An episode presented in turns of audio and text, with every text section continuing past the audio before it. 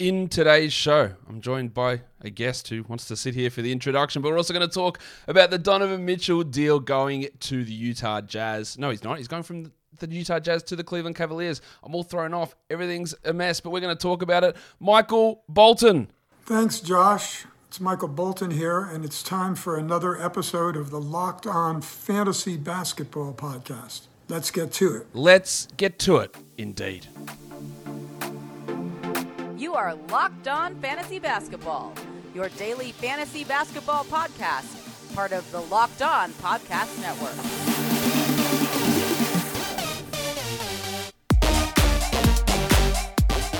Hello and welcome to the Locked On Fantasy Basketball podcast brought to you by Basketball Monster. My name is Josh Lloyd and I am the lead fantasy analyst at basketballmonster.com and at Yahoo Sports Australia. And you can find me on Twitter as always at redrock underscore Beeble and on Instagram at Locked On Fantasy Basketball. Thank you for making Locked On Fantasy Basketball your first listen every day. We are free and we are available on all platforms. So, about an hour or so ago, we had a trade go down the sneaky, sneaky Cavs sneak in and sneak their way into acquiring Donovan Mitchell after the Jazz and the Knicks could not come to a deal. Um, the Knicks were balking at giving Quentin Grimes. They wanted to replace him with Immanuel Quickley, apparently. Um, all that fell apart. And the Jazz said, no, sorry, see you later.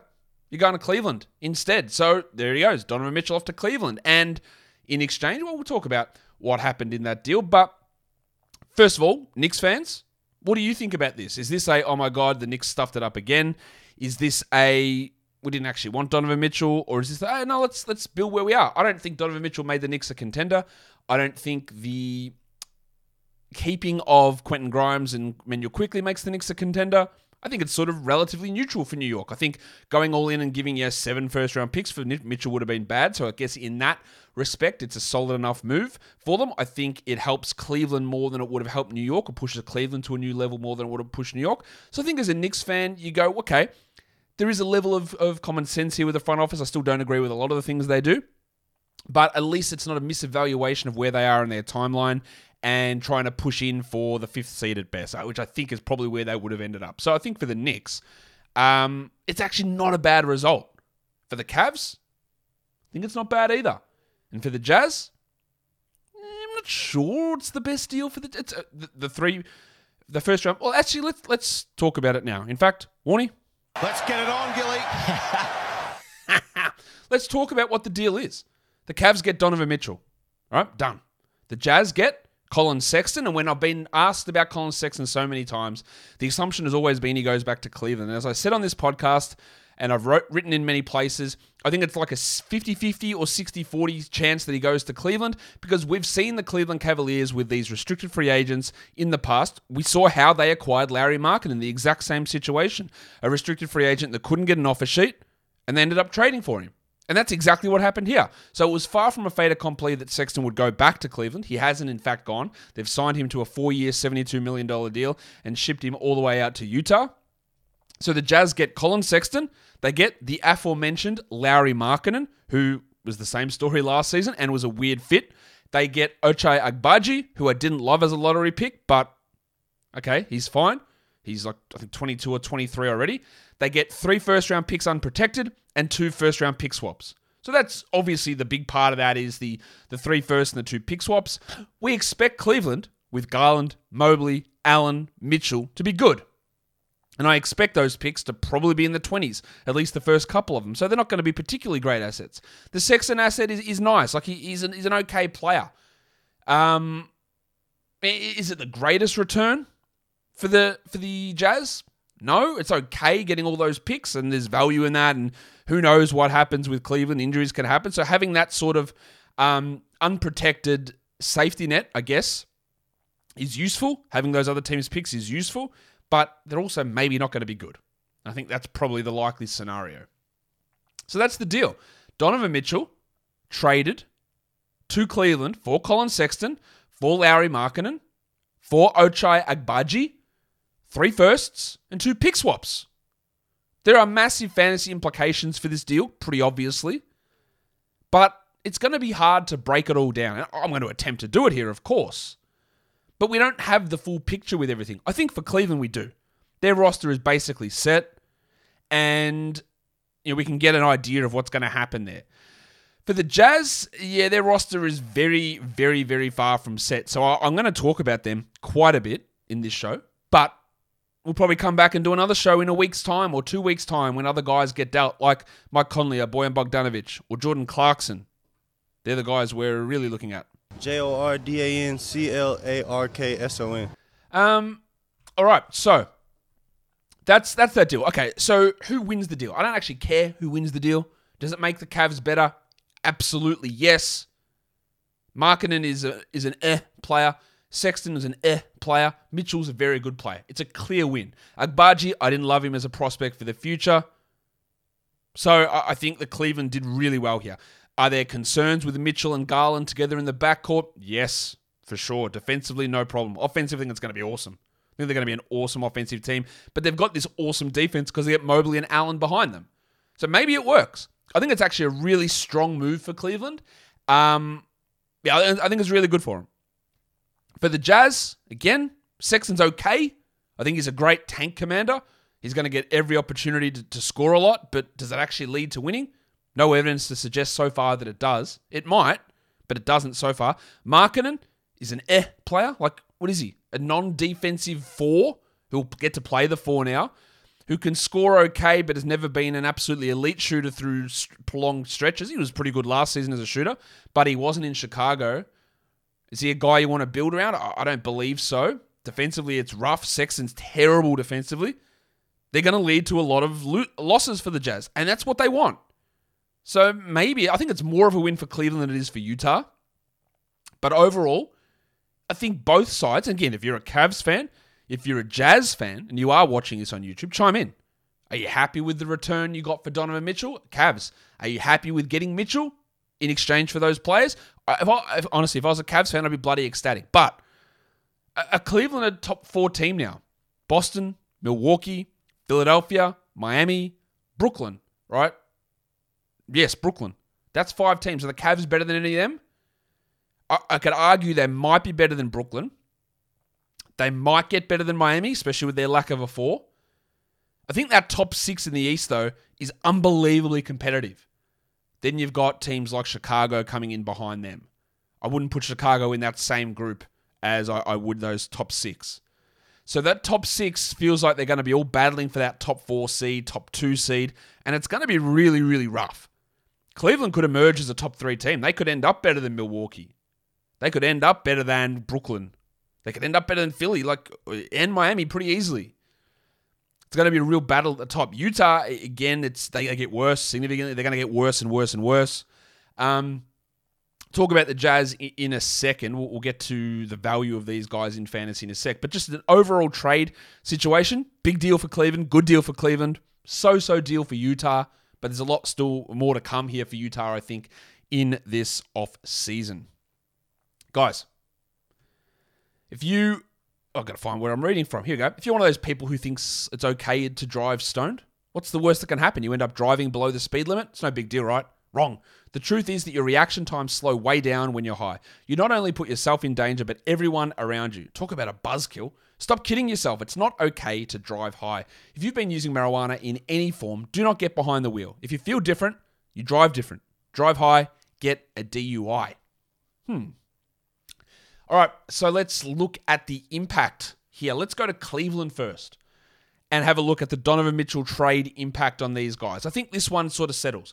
I believe, now I know there's going to be the Caris LeVert truthers out there, but I believe that the Cavs will start Garland, Mitchell, Okoro, Mobley, and Allen. Caris LeVert did not start for the Cavs last season. He's a guy that needs the ball in his hands and he needs usage. He's a subpar defender. He's a subpar shooter. He doesn't make sense to me to start at the three. Mitchell and Garland are going to be your backcourt guys who get all the touches, all the passes, run all the pick and rolls, all that stuff. Mobley will get a little bit more usage over his first year, but not a huge bump. Allen provides defense, and I think you got to have Isaac Okoro on the wing because if you have LeVert out there, you're going to get cooked. You're going to get absolutely roasted on the perimeter. So I think that Isaac Okoro starts. Now I didn't know where Okoro would fit this season. It was going to be a little bit weird. I thought he might come off the bench or at least be pushed with LeVert and Sexton for minutes. But with Mitchell coming in, they lose two of those guys that were pushing Okoro, and that's Markkanen and Sexton. I think both those guys would have pushed Okoro this season. But those guys are out replaced by Mitchell, so I think this actually helps Okoro. Now, Okoro is one of the worst fantasy players in the NBA, so it might make him go from 320th to 250th. In fact, where do I have him projected? It's going to be pretty shit house, I know that. 236th. So you don't worry about him in 10, 12, 14, 16, 18 team leagues. You don't worry about Isaac Okoro. But I do think it increases his value. I actually think it increases Dean Wade's value somewhat as well. Because Markkanen would have got some of those backup minutes behind Mobley and Allen at the four, and he's gone. And the only real guy there, Robin Lopez will get some minutes too, but the only other four on the roster is Dean Wade. So the minutes behind Mobley are going to be Dean Wade's. Like, unless you fully believe in Lamar Stevens as a four, not really. Cedi Osman, probably not as a four. Dylan Windler, probably not. Isaiah Mobley, probably not this year. I think it's going to be Dean Wade, who moves from on the fringes of the rotation to in the rotation as the backup four. Not again, not that this matters much for fantasy. Dean Wade probably won't be a top 300 player, but it does increase his value. But I think everyone else loses value. Darius Garland put up monster numbers last season. Down the stretch, he was playing like 38, 39 minutes a game. There was no Sexton. He was having sky high usage, sky high assist rates. There was no Rubio. He was putting up unbelievable numbers. Over the last 23 games, he averaged 38 minutes, 25 points, 9.4 assists with a 30 usage. I don't think there's any way that that happens. That made him a second round player. I think that Darius Garland this season, he's still going to play, obviously. He's still going to play a lot. But I think he's going to lose quite a bit. I think he's going to lose quite a bit here. Because him and Mitchell are, they're not 100% similar. Garland's a much more pure point guard, more of a passer. But I think that those 9.4 assists that he was averaging, or 10 assists over the last 33 games, he's not going to have that opportunity because he ran everything. He set up everything for this team. And he's not going to set up everything for this team now. You're going to have situations where Mitchell is orchestrating. So the 8.6 uh, assists he averaged for the season, probably closer to 8, I think, for Garland. I think it takes him more into a third round player versus. On, there were some people who were commenting on some videos saying, I think Garland's going to be top 15. I think, well, I never thought that was possible, but I know that that's not possible. Well, no, I know. I expect that's not going to be possible now, but I think it takes Garland out of the second round and towards the back end of the third round, is my guess. I think it also hurts Donovan Mitchell a little bit yeah, on that Jazz team, he was, you know, we know Mike Conley was in and out of the lineup. Mitchell was by far the number one usage player. And he's going to be, I think, the number one usage player here in Cleveland. But he was, for the second half of last season, he was running at 32 33 usage. I think he's closer to 29 30 in Cleveland. The 27 points per game he averaged over the final 24 games probably pushes to 24 25 and he moves from a guy he finished 22nd last season in category leagues Donovan Mitchell but remember a large part of how he was able to push from 42nd the year before to 22nd was he went from 1 steal to 1.5 nothing to do with usage or anything like that. All right so if those steals remain then his value can stick. But I do think that he's going to lose some of the assists he averaged over 5 a game. I think the 27 points 26 points is going to drop and he's going to lose maybe rebounds probably not. That doesn't impact too much. I just think that we see mitchell move from a guy that was probably a second round player what is his actual adp at the moment don it's 22 on yahoo with a rank of 20 and garland's got a 28 adp with a rank of 19 i think both guys become late third mid mid third to late third early fourth round players is where i've got them mitchell before last season had been in the 40s every season of his career and last season, he took a jump up because he started averaging 26 a game, but also 1.5 steals. And if that goes to 24 a game with 1.2 steals, then he's back in the 40s. So I think these guys are third to fourth round players versus both of them being comfortable second round guys. I could be wrong on that, but I would not want to take those guys in round two just because I think they're going to cut into each other's usage rate, scoring, um, and assists. And there'll be people who want to counter this, but now that they're both there, Josh, they're going to get easier looks and their efficiency is going to go up. But my experience with that is it doesn't have that much of an impact in general. We think it's going to be the case. Logic would tell us it's going to be the case, but rarely does it. Some players are just inefficient because they're inefficient. It might impact them slightly, but I don't think it's going to make them 50% shooters because they're playing off each other. I think the bigger impact you're going to have is the drop in assist rate, the drop in usage versus maybe a marginal in, uh, uptick in field goal percentage. You're also going to probably see a drop in free throws from both of those players because you got to to get free throws, You've got to have the ball, and I think they'll just reduce that somewhat. So I don't think that they're go- uh, they're not guys I want to take in the second. After pick say 33, I would consider it. But to me, they're more like 32 around that area. I I think they're more probably 35 to 40 versus 20 to 28. What do you think? Where do you think that Mitchell and Garland sit? I also think it really hurts Caris LeVert because Caris LeVert is like Donovan Mitchell. He's like Darius Garland, but worse. He's a guy that needs the ball in his hands. He's a bad shooter, not a good guy from the line. Usually, not a great three point shooter, a poor defender, a poor defensive stats guy, a guy that can get assists, but he needs to be in a situation where he's the guy that's running things. And yes, he probably will run a lot of the second unit, but they'll also stagger Mitchell and Garland somewhat. And I just, I to me, there's just no point in drafting LeVert outside of a last round pick. Last season, Caris was 129th. I don't think he's going to be a top 150 player this season. I, I don't hate taking him in the last round because there is upside in that. But I think he loses minutes, and especially when we talk about the fit of guys, I think when you've got a team that's got Garland and Mitchell, you got Mobley and Allen, you need a fit guy at the three. And LeVert's not it. To me, he's not the fit. The fit is Okoro. As much as I don't love him as a player and he's really bad offensively, to me, he's the fit.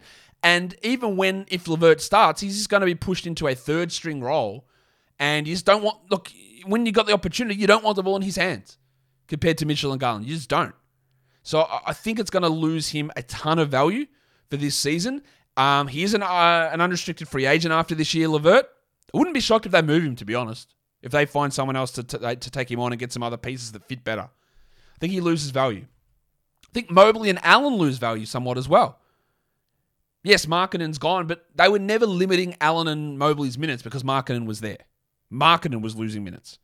Um, the reason I think it loses a bit of value there is just a little bit of usage. We hoped that Mobley would take a step forward offensively and he'd get a couple more shots. Well, with Mitchell coming in, I don't think he gets those couple more shots. And Allen, while I didn't expect him to necessarily get more shots, he probably loses shots. So they just lose a little bit.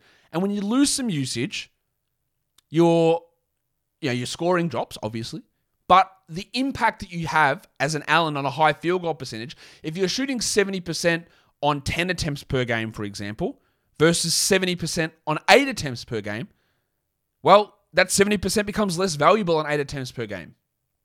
Even though it's the same number, the value of it decreases. So while maybe Allen goes from 70 to 71%, or he goes from 65 to 67%, or whatever, whatever the numbers are, right? If he increases that 2%, but he loses two shots, then I'm not sure it actually Im- improves him. Yeah, someone said they're going to average so many blocks because Garland and Mitchell are going to get blown by. Yeah, maybe, but I'm not sure that's going to be a big enough impact. And these guys are still going to be strong. I- think Mobley, we saw Mobley go early second, or sorry, late second round in the mock draft of the other day. That was insane to me at the time. It's even more insane now. I don't think that Evan Mobley is a guy that, look, he's got a Yahoo rank of 46. I don't think I'd take him in the top 50. I'd probably look fifth round, sixth round. Jarrett Allen's got an ADP of 51 on Yahoo, 44 rank. I think Allen's probably a f- early fifth round guy as well. I think they just lose a little bit, and maybe the presumed improvement from Mobley gets stifled a little bit by Mitchell joining. That that would be my guess there. Rubio, we, we saw so much of Rubio before the ACL where he and Garland was sharing the court and that was really boosting his value. Well, that's just not going to happen. Rubio's not going to be back to start the season. And when he does, he's going to be in a strictly backup role because Mitchell's going to be there. So while you could have said, oh, well, when Rubio comes back, I'll add him in. He's a great option. I think he loses a couple of minutes here. There's less rush to bring him back, and there just won't be as many opportunities where him and Garland share the court for as long as they did before his ACL last season. So I do think that Ravishing Rick um, loses uh, loses quite a bit of value, I think, in this scenario. But what doesn't lose value is BetOnline because it is obviously your number one source for all of your pro and college football betting needs and sports info this season. Find all of the latest football league developments, game matchups, news, and podcasts, including this year's opening week games. Games on today for college football. BetOnline is also your continued source for all of your sports wagering information, including live betting, esports, and scores. The fastest and easiest way to check in on all your favorite sports and events, including Major League Baseball, MMA, boxing, and golf. Wonder how my boys USC are going to go college football this season, or the Dolphins in the NFL. If you want to check it out, you can check it all out at BetOnline. So head to the website today or use your mobile device to learn more about the trends and the action. BetOnline is where the game starts. Okay, we've looked at the Cavs side of things. Let's look at the Jazz side of things as much as we can because we sort of can't. Yes, we know that Donovan Mitchell is gone. That's great. We know that Lauri Markkanen and Collin Sexton and Ochai Agbaji are there. That's great. We know Rudy Gobert is gone. We know that's great. But Mike Conley is still there. Bojan Bogdanovic is still there. Jordan Clarkson is still there. J O R D A N C L A R K S O N. And all of these guys, it's very hard to project what happens if they're not there. Because if they're not there, other people come in. What happens if they are there? Like it's just really up in the air. As things stand at the moment, I expect that the Jazz would start Conley, Sexton, Bogdanovic, Markkanen, and then maybe Vanderbilt at center. He's not really a center though. Maybe it's Kessler, maybe it's Azubuike. So it, it's hard. With the way the roster currently sits, it's a boost to Collin Sexton pretty clearly. He's going to, I think, go back to some of the usage that he had as a member of the Cavs two years ago, where he could be like a 24, 25 point per game scorer on high efficiency with not many other numbers. Although he did improve his assist rate. So there is going to be value in Sexo. I think he's going to put up good numbers. I think he's going to be, he's Yahoo ranks 131. I think he's a top 100 player maybe like a top 80 guy, maybe pushes to top 70. And it's very hard to find 20 point per game scorers once you get past round five. So if you wanted to take him in round six, I don't think there's any issue with that whatsoever. It boosts Markin, who goes from a guy that was playing maybe 30 minutes a night to 32 minutes a night. He gets more usage. He plays at the four, which is his natural position, which should help field goal percentage a little bit, rebounds a little bit, blocks a little bit. Not that you care about him for blocks. Now, I know that we people going out here, well, the Jazz want to lose. So these guys are just not going to play. Someone said to me, I've got Markin in Dynasty. Do I drop him? Like that to me is complete backwards thinking. If the Jazz want to lose, Markin and Sexton will play minutes because they're not particularly good at driving winning. But they're not going to get these guys and just sit them down. Like just, they're not going to do that. Yes, they might. Uh, I, I don't think they're going to be good enough, by the way, to be in a situation where they're winning too many games and they have to start just egregiously resting and tanking guys. They're going to be trash and they're going to lose games regardless. And remember, even if finish with the worst record, shout out to the Rockets and the Pistons, you've got a 14% chance getting the number one pick. You don't get it. You don't, the top four guys get 14%. You don't get it. So you're not being bad for Victor. You might not get a top four pick. You might not get a top three pick. Remember that part of it. Um, but it does boost Markkanen, whose rank was 122. I think he's a clear top 100 player. His ADP is 122 as well. I think he's a guy, he's like a, a top 85 guy, I reckon, who's going to score quite a bit, rebound okay, good free throws. Him and Sexton becomes, you know, top 80, top 70, at worst, top 90 players, I believe. Big boost for them. But, and this is, again, based on how the roster sits at the moment, it's not good for Jarred Vanderbilt because I expected Jarred Vanderbilt will be the starting power forward for this team, and now I don't think he will be. I think he will be the starting. He could be the starting center. He's also like six foot eight, six foot nine. He's really a four. He's not really a five.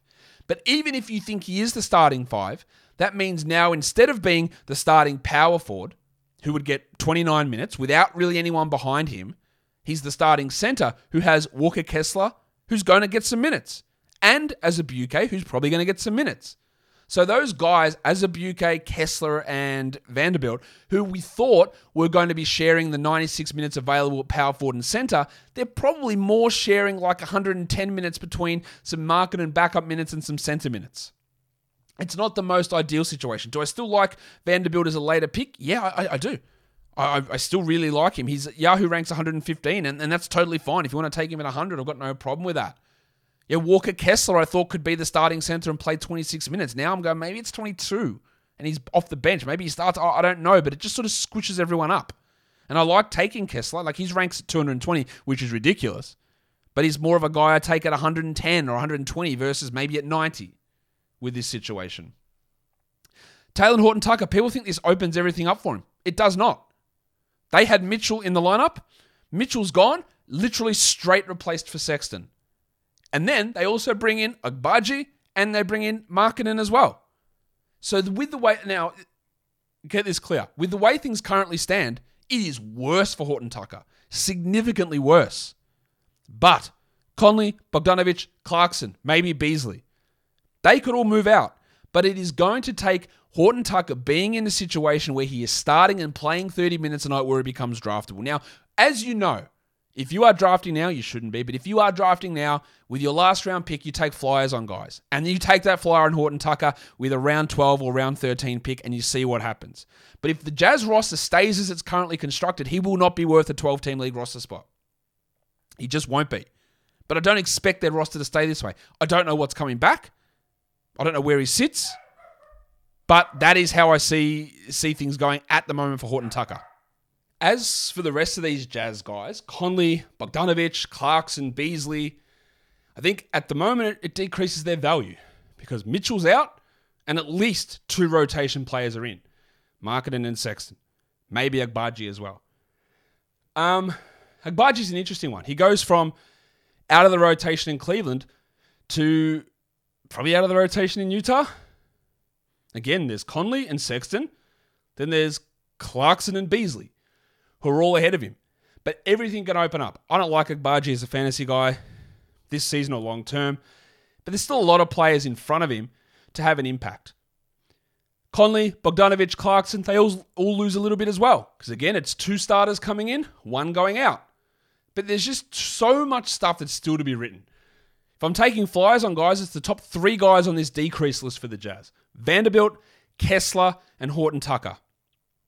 Vanderbilt bar, Yep, upside's limited, but there's value.